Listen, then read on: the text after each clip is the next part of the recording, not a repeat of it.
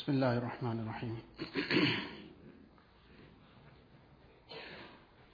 Few days ago we discussed and read about the situation when Malakul Maut comes to an obedient person and with what kind of welcome Malakul Maut comes and receives his soul. This is the opposite side of it. Allah Ta'ala protect us. That now listen to the condition of the disobedient person. Allah Ta'ala instructs Malakul Maut, go to my enemy and bring his soul. I gave him everything in abundance.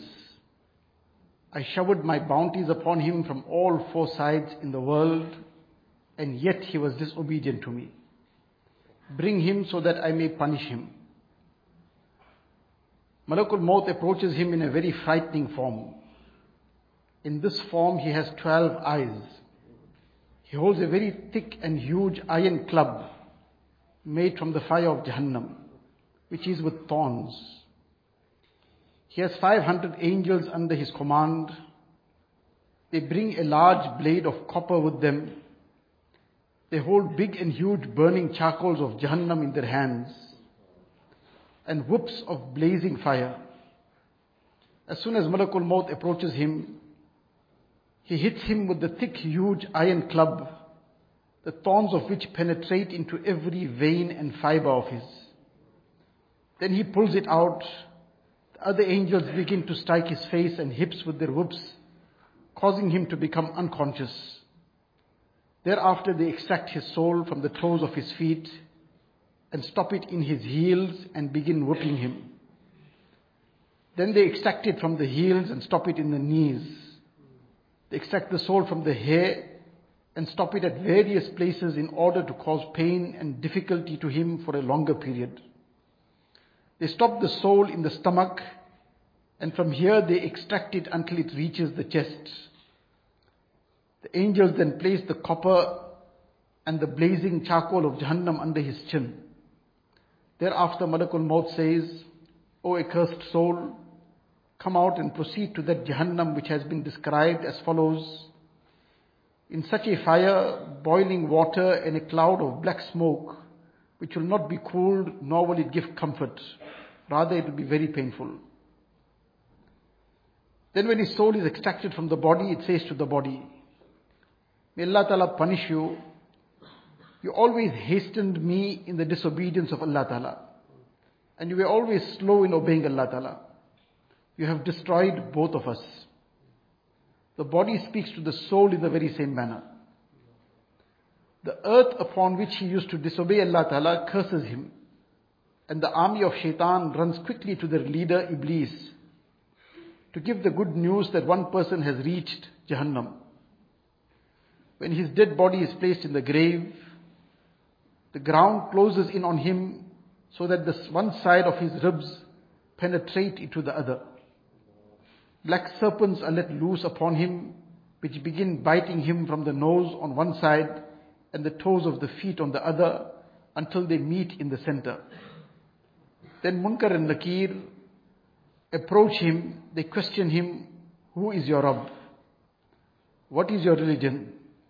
And who was your Rasul? Sallallahu Alaihi Wasallam. After each question, he expresses his ignorance.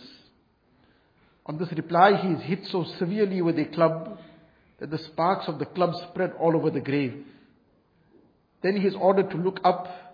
He looks up through the door of Jannah at the gardens and beauty of Jannah. The angels tell him, O enemy of Allah, had you been obedient to Allah, this would have been your abode. Rasulullah says, by the oath of that being in whose control my life is, at this time he experiences such regret which he never experienced before. Then a door of Jahannam is opened and the angel says, O enemy of Allah, this is your abode because you disobeyed Allah Ta'ala. Thereafter, 77 doors of Jahannam are opened upon his grave, from which hot winds, smoke, etc. blow.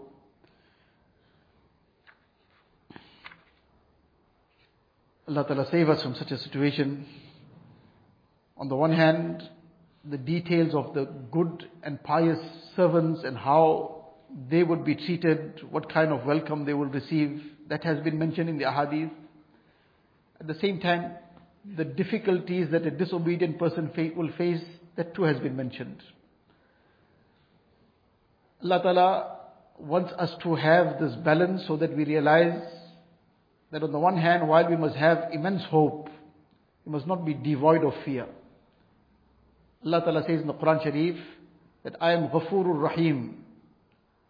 But at the same time, وَأَنَّ عَذَابِي هُوَ الْعَذَابُ الْأَلِيمُ I am most forgiving, most merciful, but remember my punishment is also very severe.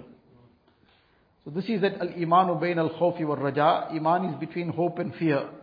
While a person must have tremendous hope. But this is a deception that a person continues sinning heedlessly and he says, well, everything will come right. This is something which Nabi Sallallahu Alaihi Wasallam has mentioned in the Hadith Sharif. وَالْعَاجِزُ مَنْ أَتْبَعَ نَفْسَهُ هَوَاهَا وَتَمَنَّى عَلَى اللَّهِ That a foolish person is the one who just follows his desires headlong and he still has long hopes and says everything will come right. Allah Ta'ala is indeed most merciful, but at the same time Allah Ta'ala has warned us about His punishments also for a person who just persists heedlessly in sin. And just keep saying, well, we'll worry about it later, we'll see when the time comes. So these incidents that have been mentioned in the hadith and what is discussed here is for this purpose that it should create some kind of fear in us. This is not something we can take for granted. Life, life is not a joke. There is time to relax in life. There is happiness and enjoyment in life. There are times of celebration in life. Allah Ta'ala has made ample provision for this insan to take care of all his needs, including his need for some kind of ease, relaxation, and whatever other comfort that he requires, mental comfort. But with all that, life is a serious issue. Because death could come at any time. And when death comes, then there's no time for entertainment. When death comes, now a person has to face the reality. So while he will have his time for relaxing, his time for enjoying the ni'mats of Allah Ta'ala, and whatever else Allah Ta'ala has provided, he will make shukr, use it by all means. But he must never lose sight of the reality. Always keep in mind that this life is very, very soon going to end. Every day, every other day, we keep hearing this person passed away, that person passed away, person walking fit, healthy. The next thing he suffered a heart attack, he's gone. Every other day, this is the message that we get. But what lesson have we taken? This is the lull shaitan puts us in, that it happened to that person while he was just walking fit healthy, he suddenly passed away. I will have ample signs. I will get ample notice, so to say. But what guarantee we have of that? And what guarantee we have that that long hopes and desires that we have, that we're going to still live for the next 50 years, what guarantee we have for that, that whether we have the next 50 minutes also? So while by all means we will enjoy whatever ni'mat Allah Ta'ala has blessed us with, but we must never lose sight of the reality. The reality is that death is right behind us. Death is right behind us. Allah knows best when our time comes up. And when that time comes, إِذَا جَاءَ أَجَلُهُمْ لَا يَسْتَأْخِرُونَ سَاعَةً وَلَا يَسْتَقْدِمُونَ Allah Ta'ala says when their appointed time comes, there won't be one second back or forth. At that moment it has come, at that moment the person will go. Nobody will be able to delay it. Nobody will be able to stop it.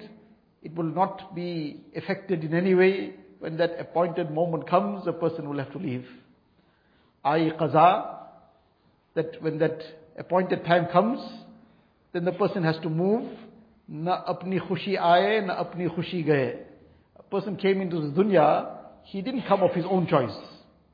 He came, he came without his choice. Likewise, he'll go, it won't be his choice. When he goes also, it will be the time when Allah Ta'ala is appointed for him. It won't be when he can decide when he wants to go. So he has to be prepared. Allah Ta'ala give us the tawfiq of preparing for this death, so that when the time comes, then we too will receive that glad tidings, and we too will be taken like the pious servants of Allah Ta'ala. Allah Ta'ala give us the tawfiq. وآخر دعوانا الحمد لله سبحان الله بحمده سبحانك اللهم وبحمدك. أشهد أن لا إله إلا أنت إن شاء الله around 22